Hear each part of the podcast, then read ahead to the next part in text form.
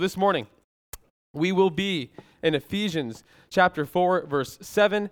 We'll read all the way through verse 16 together. And if you don't have a Bible or are new to the Bible, that's okay. If you didn't manage to grab a Bible in the transition, raise your hand. We'll have an usher grab a Bible for you, or you can go onto your phone's browser and you can type in Ephesians chapter 4, beginning in verse 7. And we'll be reading from the ESV version this morning, English Standard Version. Open that up, and I'll do the rest. Si habla español, abran sus Biblias a Efesios capítulo 4, versículo 7 a 16.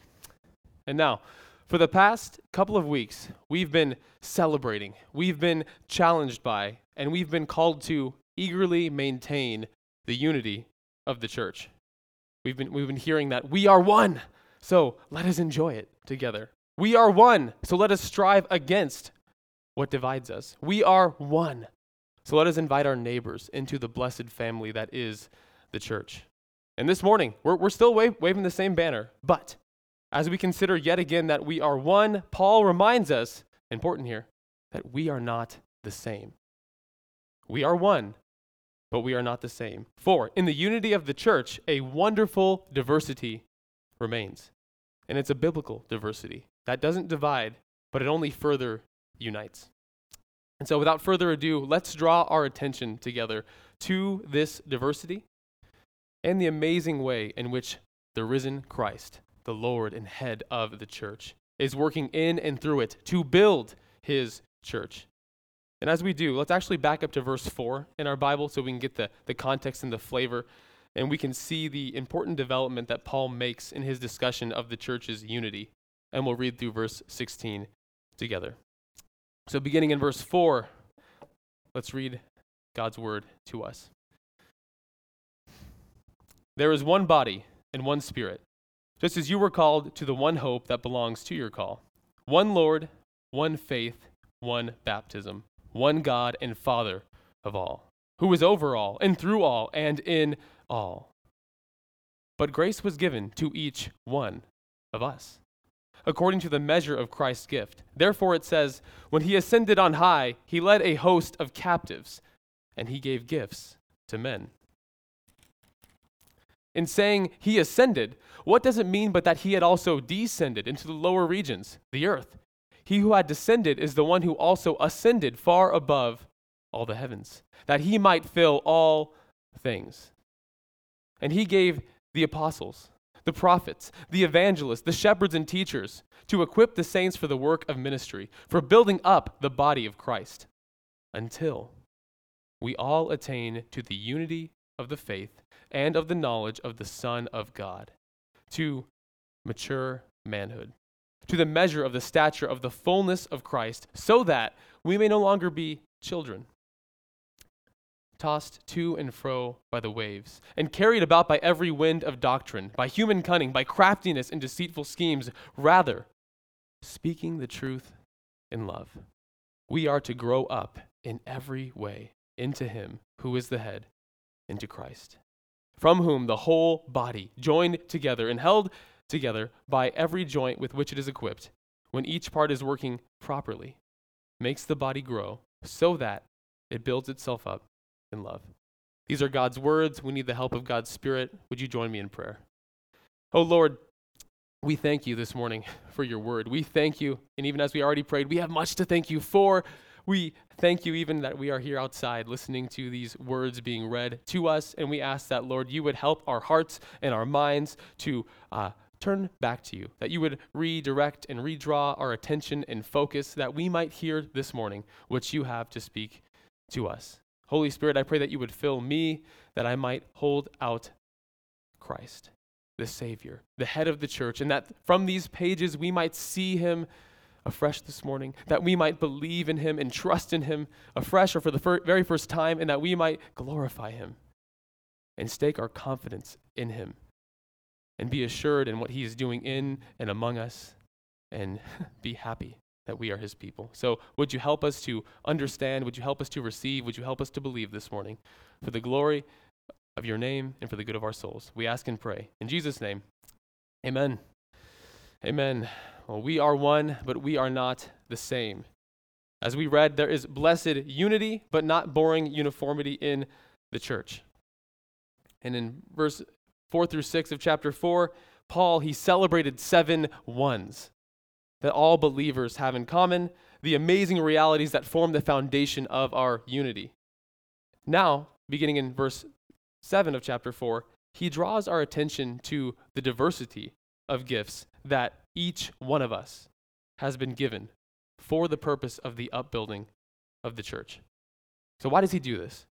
Well, because he wants us to understand the way that the risen Christ, the head of the church, has purpose to maintain and to strengthen and to protect our unity. He wants us to see that the way he wants to do that is through our diversity. And now, far from these two aspects of the church being at odds, our unity and our diversity, we see here that they're actually they're complementary. They're mutually reinforcing. For what we see in verses 7 or excuse me 7 through 16 is that diversity it strengthens the unity of the church. Diversity strengthens the unity of the church, and all the different and varied and numerous gifts of grace that we've been given serve the one singular goal of helping our church grow toward maturity. That's what's going on here. That's the point. Diversity strengthens our unity by promoting the maturity of the body of Christ. Diversity strengthens our unity by promoting our maturity.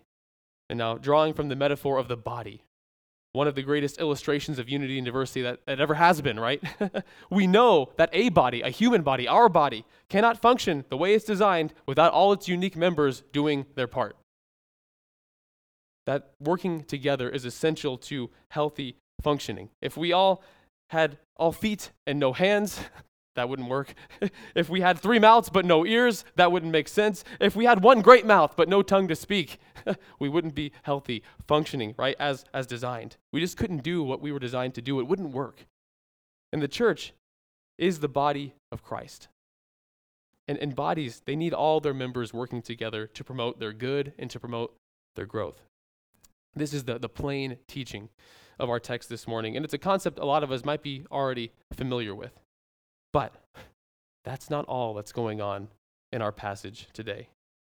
Yes, Paul is stating that in this way, through the diversity of gifts given in the church, through the diversity of members that he has gathered to himself, Christ will build up his church.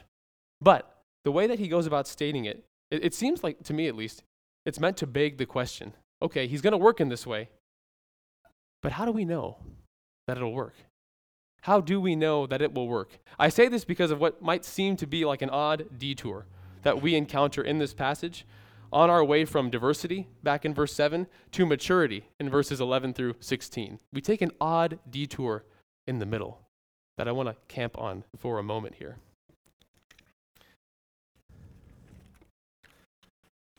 And Paul, I argue that he takes this detour to ground our confidence in the reality that the church will really work the way Christ designed it.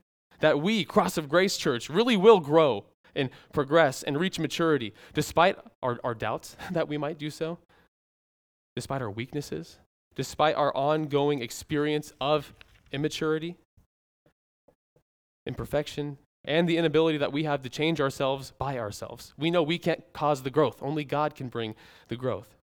Paul takes this detour to show us that Christ's way, and not the world's way or even our own ways and ideas, um, Christ's way of pursuing unity, of doing unity, of being one and united is the best way. No other way works the way his way does. You see, this morning, Paul takes us on this detour to convince us that we don't need to rethink church, right? In, in, the air quotes there, as is suggested every couple of years. If you follow along, you know, things on the internet and people talking about church and mission and adapting to the current culture today, we have to rethink church every couple of years and reinvent who we are and how we worship and how we live and what we teach and the mission we have. We have to rethink and accommodate and adjust to stay relevant, to make it in the 21st century world in which the church is now positioned. See, Paul, he takes us down this path from diversity to maturity, this particular path, in order to tell us that we don't need to do that. we don't need to rethink church. We don't need to readjust. He takes us down this path not just to tell us that Christ will build his church, but to prove to us that his purposes for his people are unstoppable. That's why he takes the path he goes down. From the familiar starting point to the familiar destination, he takes this detour to prove something to us. And he does this this morning by pulling us aside and drawing our attention to the giver of the gifts before saying anything more about the gifts that he's given. He wants us to be convinced that we will be built up by these gifts and in this way because of the Christ who is doing the building. He wants to convince us that we won't fail to be built up because Christ won't fail to build us. We won't fail to be built up because Christ won't fail to build us. And now, this is the, the upshot of the unexpected theological excursion, we'll call it, of, of verses 8 through 10. An unanticipated route to a familiar destination, highlighting a particular and often neglected aspect of Christ's work. He takes us down this path, this route, um, and highlights this aspect of Christ's work in order to strengthen our faith and our confidence that the church, with a capital C, and our church, Cross of Grace, will assuredly arrive at the end goal that Christ has in mind for us. However imperfect and in progress we are now. We will grow. We will mature. And Christ will advance his kingdom, work out his purposes, and make us more and more into the kind of people who live together in his infinite and unstoppable love. Nothing can stand in his way because of who Jesus is. And this is the first stop on our journey toward maturity. Beginning here, we'll enter into our first of three points that will guide the rest of our time together. We turn our attention to the giver, the giver in verses 8 through 10.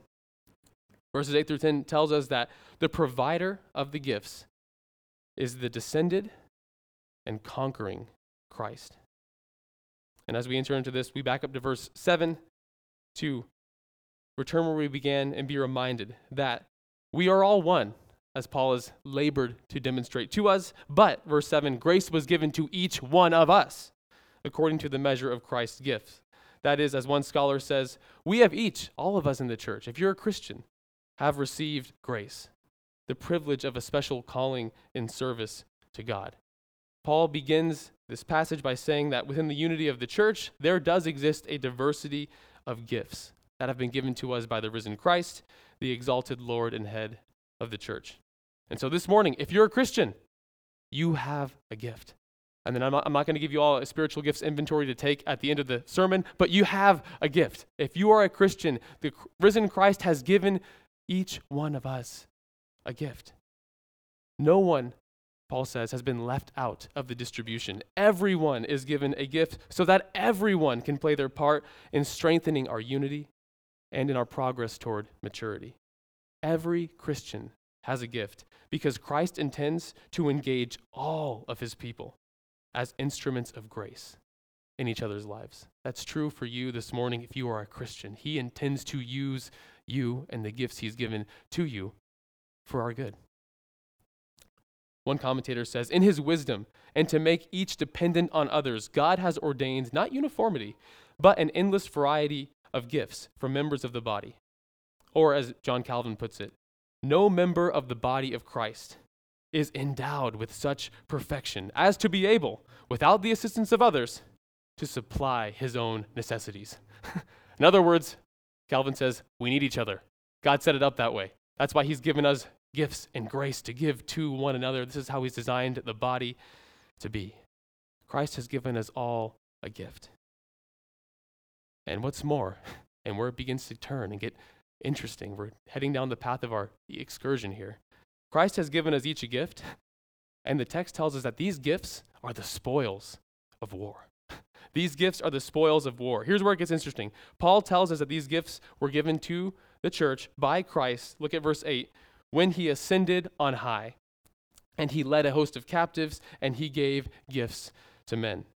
And here he's quoting from Psalm 68, verse 18, and he's signaling to us that what David had described back then in Psalm 68 has been now ultimately realized in what has taken place in the relationship between Christ and his church. That when he ascended on high to the right hand of the Father in heaven, like we read back in chapter 1, after dying for our sin and then rising victorious over the grave, the sin that brought on the curse of death and the devil that had the power over death he conquered these things. And when he did this, he led a host of captives and he give, gave gifts to men. So in his death, his burial, his, as we'll read, descent, resurrection, and ascension, Christ has gone through this whole work and given us a gift at the end of it. And it's a gift that's a spoil of war. And Paul, he cites this psalm, Psalm 68 here, to help us grasp the, the, the wonder, the, the, the nature, and the extent of Christ's victorious work. That's what he's doing here in verse 8. And so we ask the question, and we could say a lot about this, but I'll try not to say too much about this. You can ask me afterward more about, about this. But what's going on in Psalm 68? Why does Paul cite Psalm 68 here to prove his point? Was it just good language that he says, oh, that, that, that, works for what I want to say? Or is there something more in the backdrop, in the background of what's happening in that particular psalm that Paul is getting at? Well, this psalm, to summarize it a little bit, it, it celebrates Yahweh's victory, the God of Israel's victory over the enemies of his people, and it describes his triumphal procession back to his temple, the place of his reign on the earth. David begins the psalm by singing, God shall arise, his enemies shall be scattered, and those who hate him shall flee from him. And then moving on in that psalm in verses 15 through 23 of Psalm 68, you can go read it this week and dive more into it. But we learn that in the psalm, the forces that God is marching against, okay, are the peoples and powers of Bashan. Dun dun dun. Bashan, right? You all know Bashan. Bashan. It's described as the many peaked mountain, which is a symbol of strength in the Old Testament, that looks with hatred at the mount of God and his desired, uh, that, the mountain that God has desired for his abode, where the Lord will dwell forever. So there's a one mountain that looks with animosity and hostility and hatred toward God's mountain. Two mountains are at war and fighting here. God and his people, they're opposed in the psalm by powers that hate them, powers that are adversarial, antithetical, and opposed to their very existence.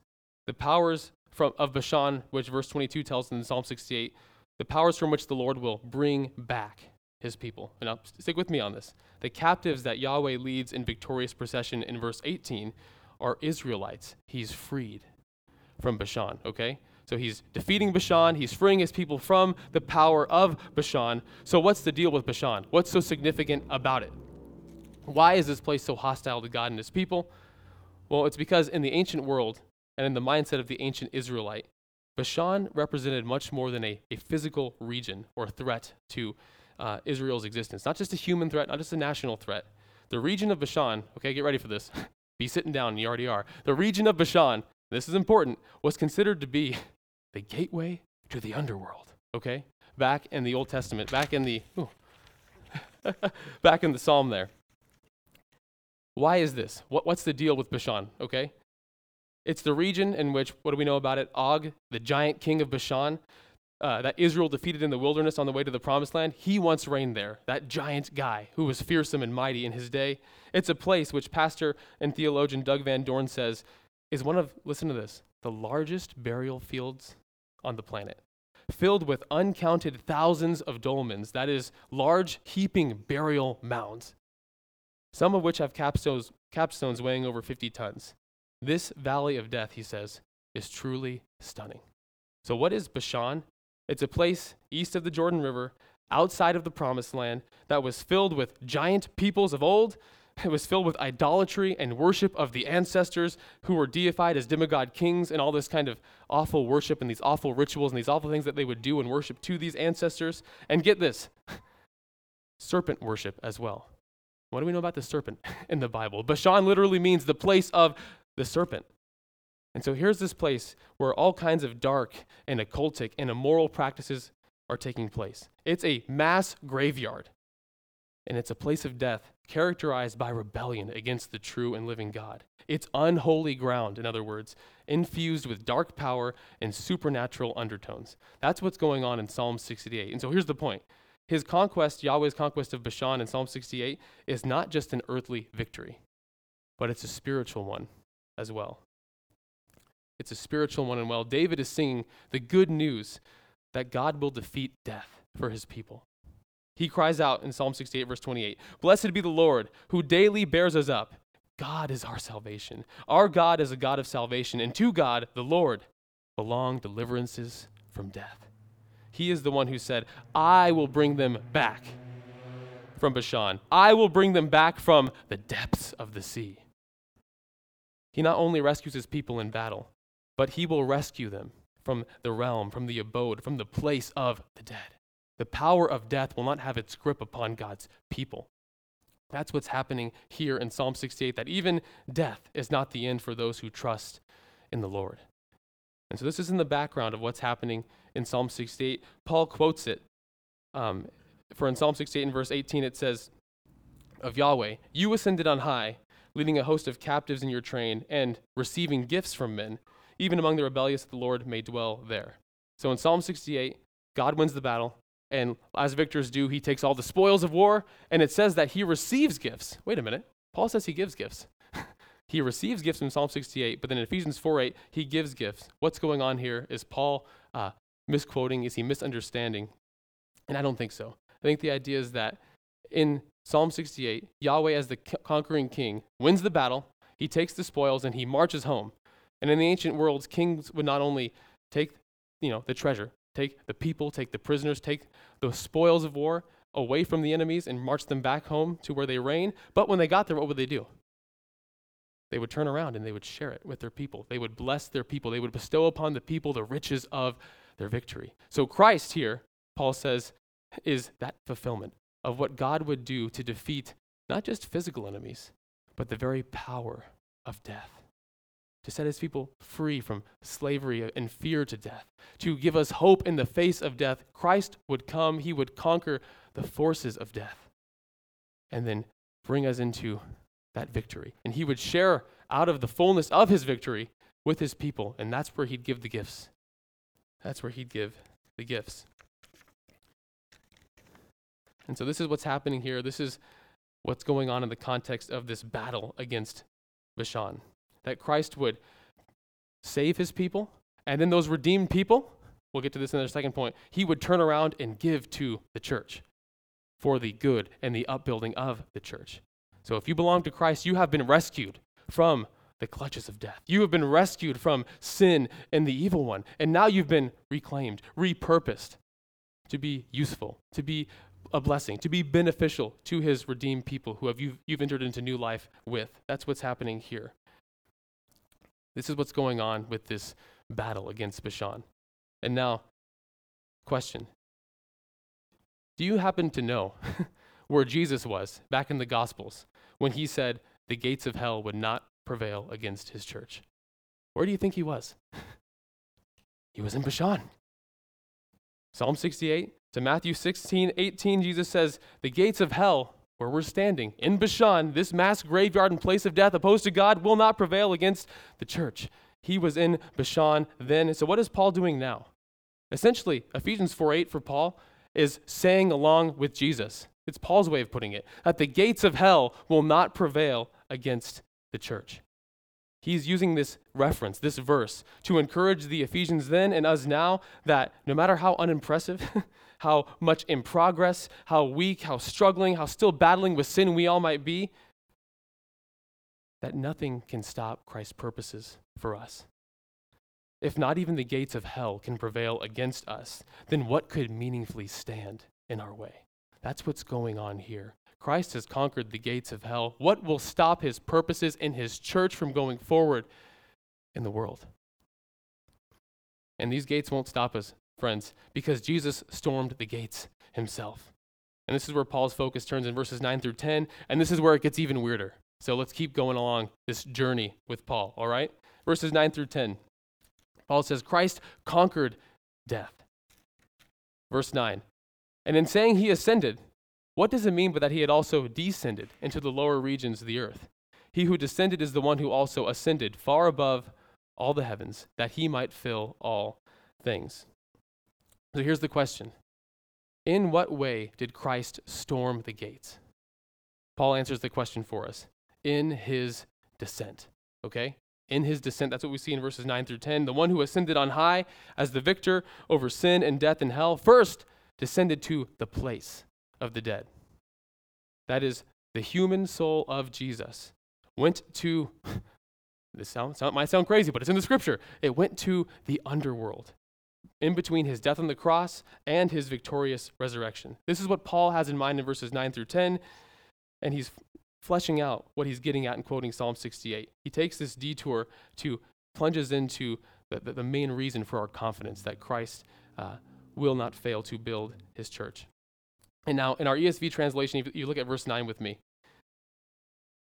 it says that the one who ascended on high first descended into the regions, into the lower regions, the earth. Um, the idea that our ESV is bringing out here is that Christ in his incarnation went from being in heaven and came down to earth. Um, but I, I would argue that there's a better translation of that verse than what we see in the ESV, something more like, He descended into the lower parts of the earth, as opposed to the lower parts, the earth, meaning just the earth, but instead He went to the lower parts of the earth, something further down below. And I say this because the Greek word that's underlying that terminology of lower regions is a word which means the lowest. It's a superlative. It means the lowest you can go. Paul doesn't just say he went down low, or even that he just went to the earth, because he could have just said that if he wanted to. But instead, he, went to the lowest part of the earth. And we could say a lot about this, but in the ancient biblical mindset, there was a sort of three tiered understanding of how the world was. There was the heavens, where God dwelt, there was the earth, where we live, and there was what was under the earth, where the spirits go. Where everybody goes, where's the place of the dead and the disembodied spirits of people, good or bad, and the place where the evil powers would be consigned to, who were in rebellion against God. There's three tiers to it. Paul's saying here, Jesus went to the lowest part of creation, the lowest realm when he descended. He went to the lowest part and this here, it plunges us, pun intended, into the doctrine of Christ's descent. And we'll take a few minutes to try to unpack that and then we'll move on. But Paul wants us to have this in our minds to build our confidence that nothing will stop Jesus in what he wants to do in and through us. The doctrine of Christ's descent, the unexpected and often neglected aspect of Christ's work for us. And so think of it this way, okay, if, if this helps you. think of it like a cosmic bungee jump. I've never been bungee jumping, and I never would go. It seems way too scary for me. But think of it like a cosmic bungee jump, okay? Christ is in heaven.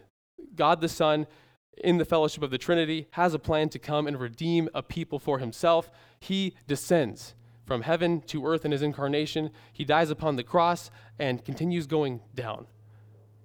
At death, his human soul is separated from his body, and then where does it go? But the place where all the dead go in the Old Testament. He goes to Sheol, or in what is in the Greek, Hades. Um, he goes to that place where the faithful of old have been waiting, where in a place called Abraham's bosom, we read this in Luke uh, chapter 16, where the unrighteous who have not trusted in the promises are in torment. We also see that in Luke 16, and where the fallen angels, the evil spirits, those who have been opposed to God from of old, from the days of Noah until now, where they reside in the place of, of prison. Peter calls it Tartarus in 2 Peter, grabbing a hold of the Greek mythological term referencing the battle between the Olympians and the Titans. And a lot of, lot of fun stuff there. But he goes all the way down, okay? He bungees from the highest of highs to the lowest of lows, and then back up again in his resurrection and ascension. Why is this a big deal? what is the upshot of this for us? Well, I want to give you four handles um, for thinking about this doctrine, and then we'll move on to our second point. But Christ, he bungees down to the lowest of the lows in the spirit before he's raised up from the grave, reunited to his body, glorious, imperishable, indestructible forever. But in that interim, he's down there. And listen, he doesn't go down there to suffer further. He's not doing more atonement work. It's not being punished. It's not taking on any further penalty. When he said it is finished on the cross, it's true. But he goes down below, not to suffer more, but actually to immediately turn around and to apply, to walk in his victory, to take a victory lap, if you will, after his conquest upon the cross on his way back up again, so that we all might be encouraged, made confident, and listen to this four things, okay, that are accomplished that we need to know about in the descent of Christ. Number one, he descended to the lower parts of the earth to set free the prisoners of hope. And you can write down Zechariah 9 9 through 16 here. We don't have time to read it all, but basically, here's the idea. If you're an Old Testament saint and you die in faith, where do you go? You go down there. where all the dead go. We might think we go to the immediate, pres- immediate presence of God in heaven, but that did not occur until Christ came. Until he, as the perfect man, descended to the place of the dead, and then as man brought man back up to God. No one, in other words, went to heaven as we think about it now until Christ was there. So what does he do? He descends to Abraham's bosom in the place of the dead in Sheol to free the captives, to free those who have been longing and waiting for the day in which they will be delivered from death. They're being comforted, yes, but they're not with God, and they long to be with God. And so he comes that all who have trusted in him from of old might enter into that immediate presence of God and be comforted and find joy. He goes to set free the captives of hope, and he opens heaven for his people so that when we die, we don't go to some waiting room. we go right into the immediate presence of God and enter into his joy and his rest forevermore.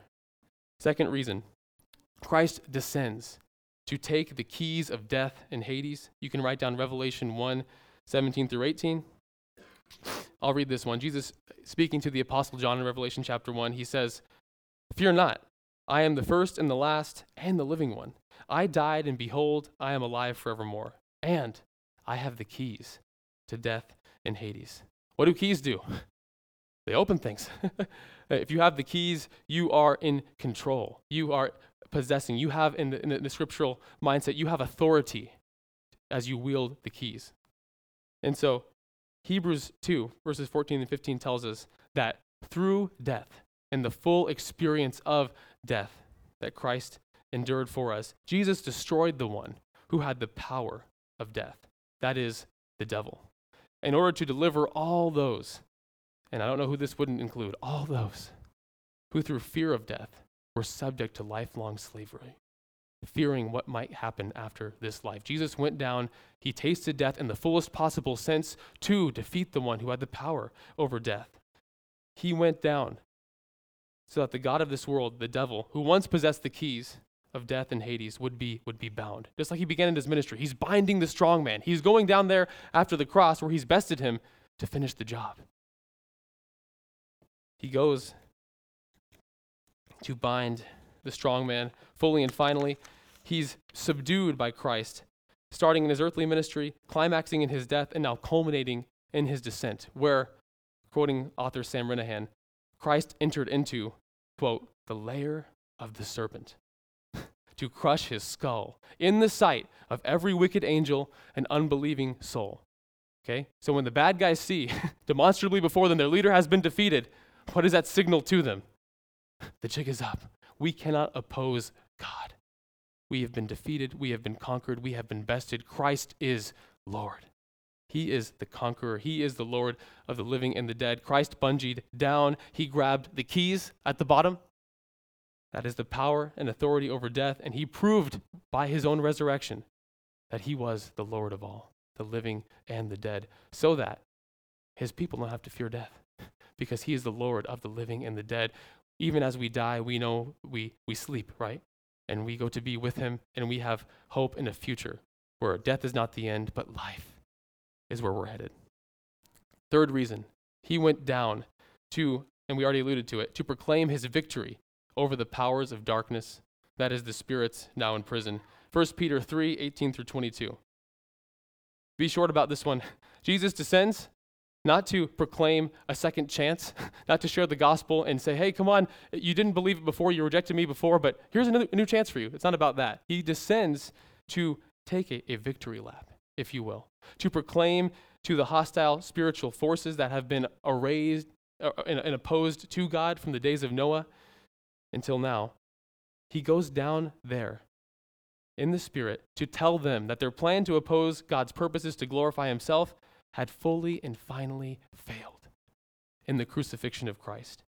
For far from that being his defeat upon the cross, it was actually the occasion of his victory over the sin which brought, his pe- which brought upon his people's death and drew the accusations of the devil. So he goes down there to say, You failed. You thought that this might have been it in my death, but actually, my death was the nail in your coffin. I have defeated every power uh, arrayed against me. You have lost. You have lost. And finally, in our text, Paul gives us one more reason he descends. He descends, number four, to fill all things. This is verse 10. To fill all things, that is, all places, every part of the created realm, heaven and earth and under the earth, with his glory. He's been, like the song, he's been everywhere, man. He has been everywhere heaven, earth, and under the earth. And he has filled every place he's been with his glory, with his lordship, with his kingship. He is the Lord of all, who, as Paul writes in verse 23 of chapter 1, he is the Lord of all who fills all in all. Every realm, every square inch of the creation, all that is seen and unseen, it belongs to Christ. That means us. We belong to Christ, and we exist for his glory. That's what's going on here in Ephesians chapter 4. That's the point of Paul's digression. That this Christ, the one who is Lord of all, who has been everywhere and filled it with his glory, this Christ has given gifts to men, and this Christ is the one who is in and involved with and committed to the progress and the growth and the maturity of his people. So the question becomes if that's who he is, how could he fail to accomplish his purposes in us? Is there anything that can stand in the way of his intentions for us? No. If not even the gates of hell could prevail against him, what can stop Jesus from doing what he wants to do? Namely, what can stop Jesus from taking us, the redeemed sinners that we are, and growing us, maturing us, binding us more closely together in unity and love, and changing us in ways that we know we just can't do on our own? What can stop him from doing that? Nothing. Nothing can stop him. What a Savior we have in Jesus, who has tasted death in the fullest sense to lead us into this kind of unstoppable life. And what a Savior He is for those who right now haven't received this life. If you haven't, He, he offers it to you. He is the Lord of death and life, He has the keys. He welcomes those who are living in fear of death and what's to come. He welcomes those to receive him, to receive his perfect sacrifice on the cross, to receive his victorious resurrection by faith, trusting that Jesus has done everything that needs to be done to take away our sin that leads to that death and to bring us into life forevermore. And he calls you this morning, if you've never received him, to receive him, to trust in him, to receive the life that he is uniquely qualified and only able to offer you. Receive him today. Receive this Christ who is the good Lord of the church. So, Paul, in our first point, has proven that the giver of the gifts to the church, he's, he's the Lord of all things, who has conquered all and who's given grace to his people to walk in the newness of life that we've been called to live and to welcome others into doing the same. Point number one, we did it. Thanks for taking a deep dive with me today. We'll be briefer in the last two as we finish out. Because we see that after the digression of verses 9 through 10, after Paul's excursion, uh, to exp- he goes on to explain what the gifts are and what the purpose uh, that they've been given for is. Brings us to our second point. We'll be quick here. We turn to the gifts. From the giver to the gifts. Verse 11, we see that the conquering Christ, he gives, get this, people to his people. Heard this earlier. He ransoms, right? Uh, he redeems the captives, and then he repurposes sinners to be servants of his people. That's what he's doing with all of us. He gives people to his people. Verse 11 begins one long sentence in the Greek that goes all the way through the end of verse 16.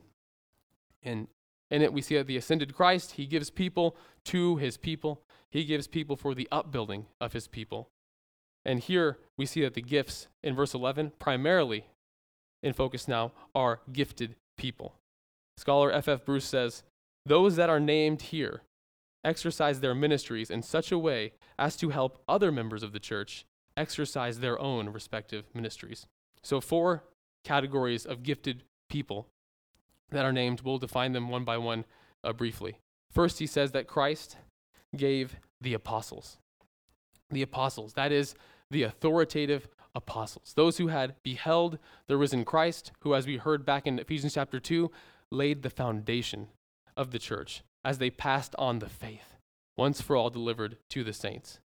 Scholar Doug Moo uh, uh, defines the apostles as those specifically chosen men who had seen Christ, had the authority to establish the new covenant norms, and whose writings have been preserved for us in the scriptures, like we're reading Paul this morning.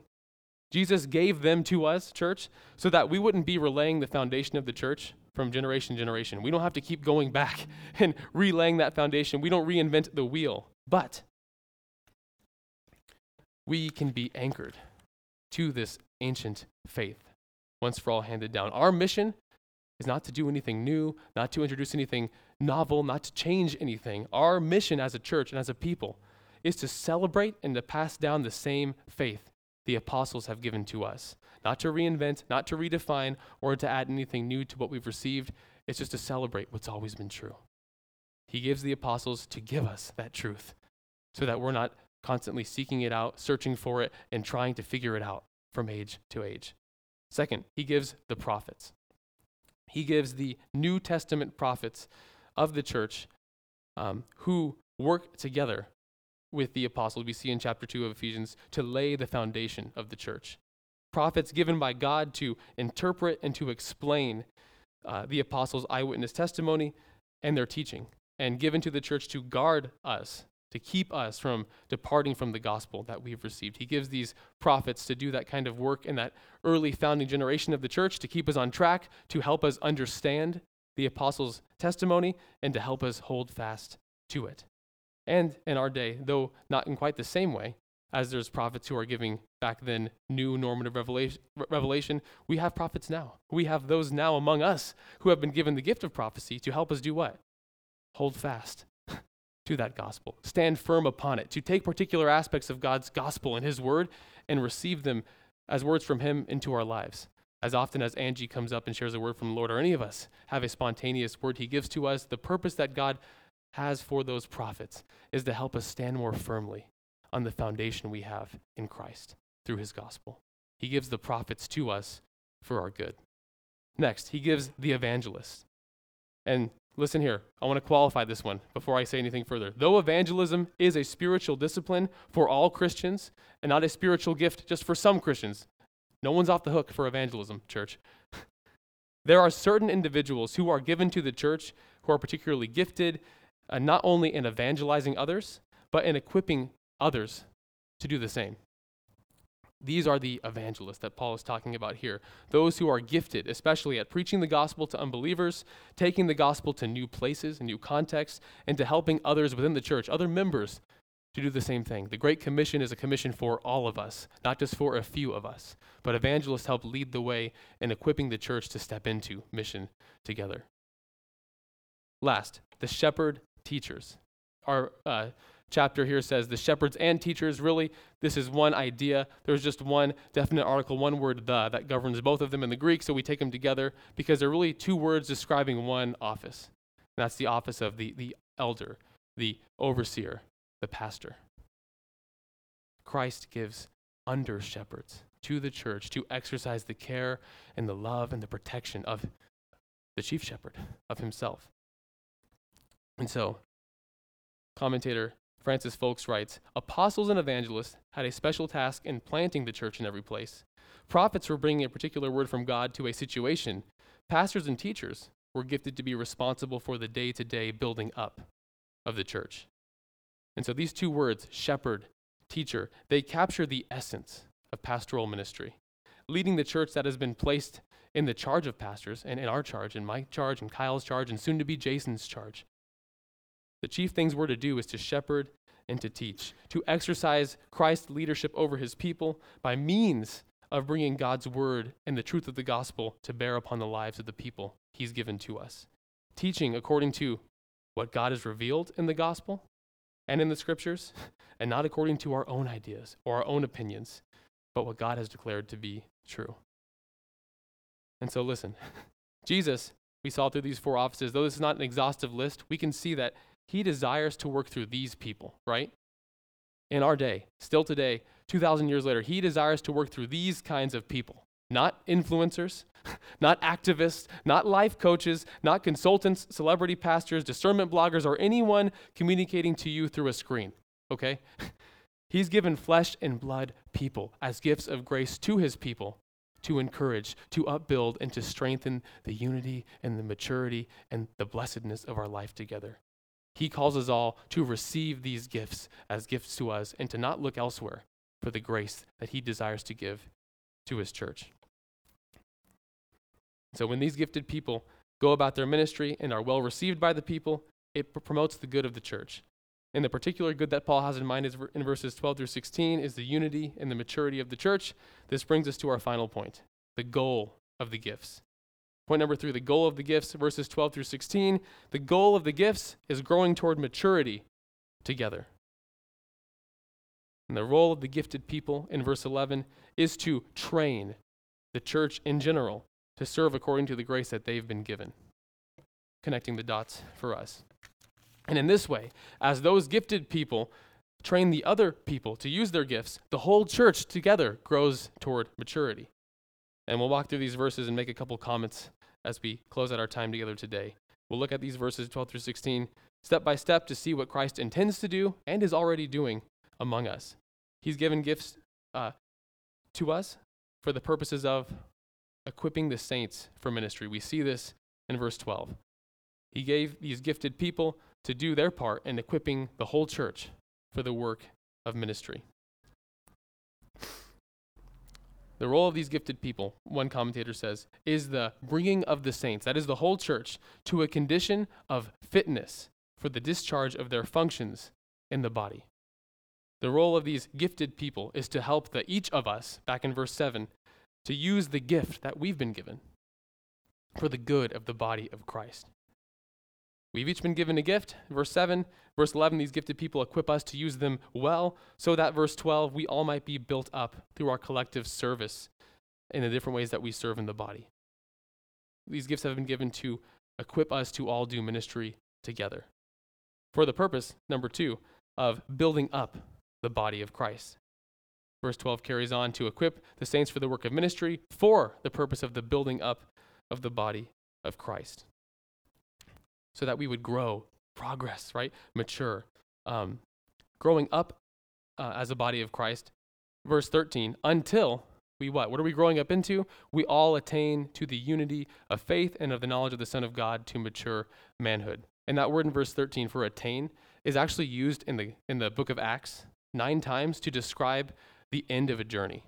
So that's kind of a cool idea, right? He, it's the end of the journey. We're traveling toward this point, toward this destination. Paul says that Christ gives gifts to his people and his grace to his people so that we would all go on that journey together and arrive at the destination of unity and knowledge and maturity together as we're working together and serving together. He wants us to arrive at a destination of greater unity as we all together hold fast to the truth of the gospel and we understand that God's people can no more be separated than God Himself can be divided. And as we lean into living with each other, right, through difference, through offense, and through the many challenges that come from living in close proximity as a family, God has given grace. He's given these leaders and these teachers and these ministers to help us all do that well, to grow in unity. He also wants us to grow into maturity as the verse continues on. The body metaphorically, right, in this uh, picture, in this illustration, growing up from childhood to adulthood. That's the image here. Growing from childhood to adulthood as we all together continue to grasp and to receive and to be filled with all the fullness of God in Christ by the Spirit together. And the chief hallmark of this maturing in verses 14 through 15, the chief characteristic of it, is that we wouldn't be tossed to and fro by the waves, like a boat tossed about in the storm and carried about by every wind of doctrine, by human cunning, by craftiness and deceitful schemes. That's the chief hallmark of this maturity that we would be solid and anchored and grounded and not tossed back and forth, constantly changing our minds. That we would have our anchor firmly fixed in Christ and allow the truth of God's word to be the rudder of our, our sailing vessel as a church. This will, pre- this will preserve us, this maturity, from being carried away by a c- couple things here. Carried away by first every wind of doctrine. And there's a lot we could say about this, more, than, more than I have time to say about the kinds of doctrines that are present now and the kind of teaching that is threatening to carry God's people away from what's true. Uh, we're aware of the deconstruction movement, people turning away from the faith once for all delivered and deconstructing and re-understanding and taking the bits that they want and leaving out the rest. God says, hold fast, right, to the faith once for all delivered. Not hold fast to what you'd like to hold fast to, but hold fast to all I've given to you in the gospel of my Son. We have the deconstruction movement, which is calling us to re examine, to uh, re understand, to redefine what we know to be true. There are those who deny that Christ really did suffer in our place and for our sins, and that, that a God of love wouldn't do that and punish his Son for us. There are those who deny the eternal reality of those who would be separated from God in hell that they don't really last forever there. They, they just go away and downplay the suffering, which is dangerous because the suffering is real, it is eternal, and there is a real urgency to save the lost from that fate. There are those who would hear what we've done with the passage today and say, none of that's true. That's all a bunch of nonsense because nothing supernatural ever happens anyway. Everything around us is just stuff, right? And there's nothing more than just stuff and just material, and science is, you know, what we look to not any of the supernatural, mythological faith stuff. We just believe in what we can see. And even that kind of attitude and mindset can infect the church. And we can lose out on the supernatural realities of our faith, like the virgin birth, like the resurrection, like the new creation that awaits us. And there are those who can attack what God has said about gender, right? What he has said about roles in the church and in the household, and say that what we have in Scripture is culturally conditioned and it's not good, it's not able, it's not effective to help us live in the world we, we're in today. This can't govern us now. We know better than they did then. And the sufficiency of Scripture really is under attack in, this, in these ways of doctrine that would say God doesn't have the right and last word about our household and what leads to human flourishing and what doesn't. We know better now. These are the winds of doctrine that can assail us and that can throw us off course if we're not firmly anchored together in the truth. We can also be led astray, Paul continues, by human cunning. And kind of advancing that last idea, there's a whole array of issues right now surrounding gender and identity and self expression, right? That can be summed up in some way in the, in the letters LGBTQ. Um, but in other ways, we can see human cunning come into play where you might hear an argument like, hey, you know, what we're talking about today, the Bible actually never addresses that. You know, Jesus never talked about same sex marriage. So who are we to say? And this kind of human cunning can set in, which again undermines the sufficiency of Scripture as deceitful arguments and different ways of looking at things are put forward to us to make us doubt or question or look elsewhere for the last word on something instead of has God said it?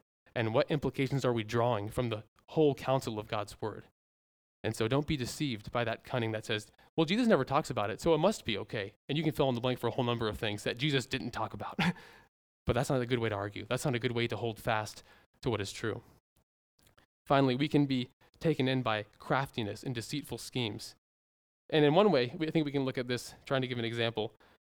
In the pressure that we have to talk like the world talks about who we are, to talk about identity, to talk about uh, what's going on around us, to talk about concepts of justice, and you name it, and to talk like the world talks about them, and to use worldly terminology to describe what's true and real and good, and not to use what the Bible uses, and not to use biblical terminology, and to understand ourselves and let the world set the, the tone and set the pace for how we talk about what's true and right and good. We need to hold fast to what God has said and how He's said it to help us from being caught adrift and moved away from His truth very subtly over time, letting the world and the culture co opt how we think about what, what is true. These are a couple ways we can be thrown off course. And as we hold fast to these things on the home stretch, y'all, we grow in conformity to Christ. We see this in verse 14 and 15 that as this happens, as opposed to deceitful teachers, faithful shepherds of God's church preach the truth and proclaim the truth, and we all together celebrate the truth and share the truth in love, even with those who are outside, in gentleness and in love and compassion and a desire that they would come to know the truth as well. As we all hold fast to this, we will grow up in every way into Him who is the head, into Christ. Altogether, Christ intends that we would be looking more like and loving more like and living more like Him. That we would all together grow up into Christ. So that every aspect of our life would be con- increasingly conformed, and so that the church would be more and more of that special people that he, he died and he purchased for himself so that the world could look in and go, wow, we see something different and something special about them. And one of that chief marks of that reality, of, of who we are and what he wants to do in us as we grow toward maturity, is not just doctrinal purity, right? It's not just intellectual stuff. It's growing what? In love. He wants us to grow together in love as we lay hold of all that's true. The chief mark of this is to be living in his love more and more filled with love to God and love for one another as we drink more deeply of his infinite love for us. Growing in love, Christ intends to do all this in us, and he can do it because nothing will stand in his way. Not even the gates of hell will prevail against him. So, church, hearing these things, oh, I pray you would receive the gifts that Christ has to his church, that you would be open to and humble about receiving the gifts that Christ has for you through one another. That you would be eager to receive and to lay hold of all he died to give to you, all the spoils of his victory. Don't hold yourself back. Don't be stingy in your desire for the gifts, for the ministry that we can, can, can do with one another and do for one another. And second, use your gift. Use your gift, church. We're talking we're going into the Christmas season. Don't send your gift back. Don't leave it in the box. Use the gift he's given you. Consider yourself caught up in Christ's purposes to mature and to grow and to strengthen his church through the gifts that he's given to you and ask him to position you for ministry using the gifts, using the desires, using the position you have in the church for not your gain, not your uh, selfish, you know, uh, return, though it's a joy, but for the good of one another. Come to church every Sunday. Come to small group. Come to men's and women's meeting. Come together with the intention that, yes, I will receive what I need from these people, their means of grace to me, but come eager to serve them as well, understanding yourself as both a recipient and a contributor as often as we come together. And in that way, Christ will build us up. And he won't fail to do this. And we won't fail to be built up because of who this Christ is. So let's go out hanging our hats on this confidence and giving our lives, giving ourselves to the service, to the mission, and to the upbuilding of our church. Even when the fruit can be hard to see, or the forces of the world around us, or even sometimes, yes, the spiritual forces and the powers that are hostile still to Christ might be pressing in. If the gates of hell won't prevail against us, then what could stand in the way of our Savior's good purposes for us? Let's pray. Oh Lord Jesus, we've, we've said much today. And I just pray that in our hearts, in our minds, all together as Cross of Grace Church, you would be more vividly, more gloriously, more freshly reigning. That we would derive a confidence for our lives, for our destiny, for our church. That's not based on us or anything we can do, but it's based upon your conquering, your triumph, and your commitment to us. We ask that you would glorify yourself in us as you build us up into you and build us up in love. And we ask and pray all this in your name. Amen.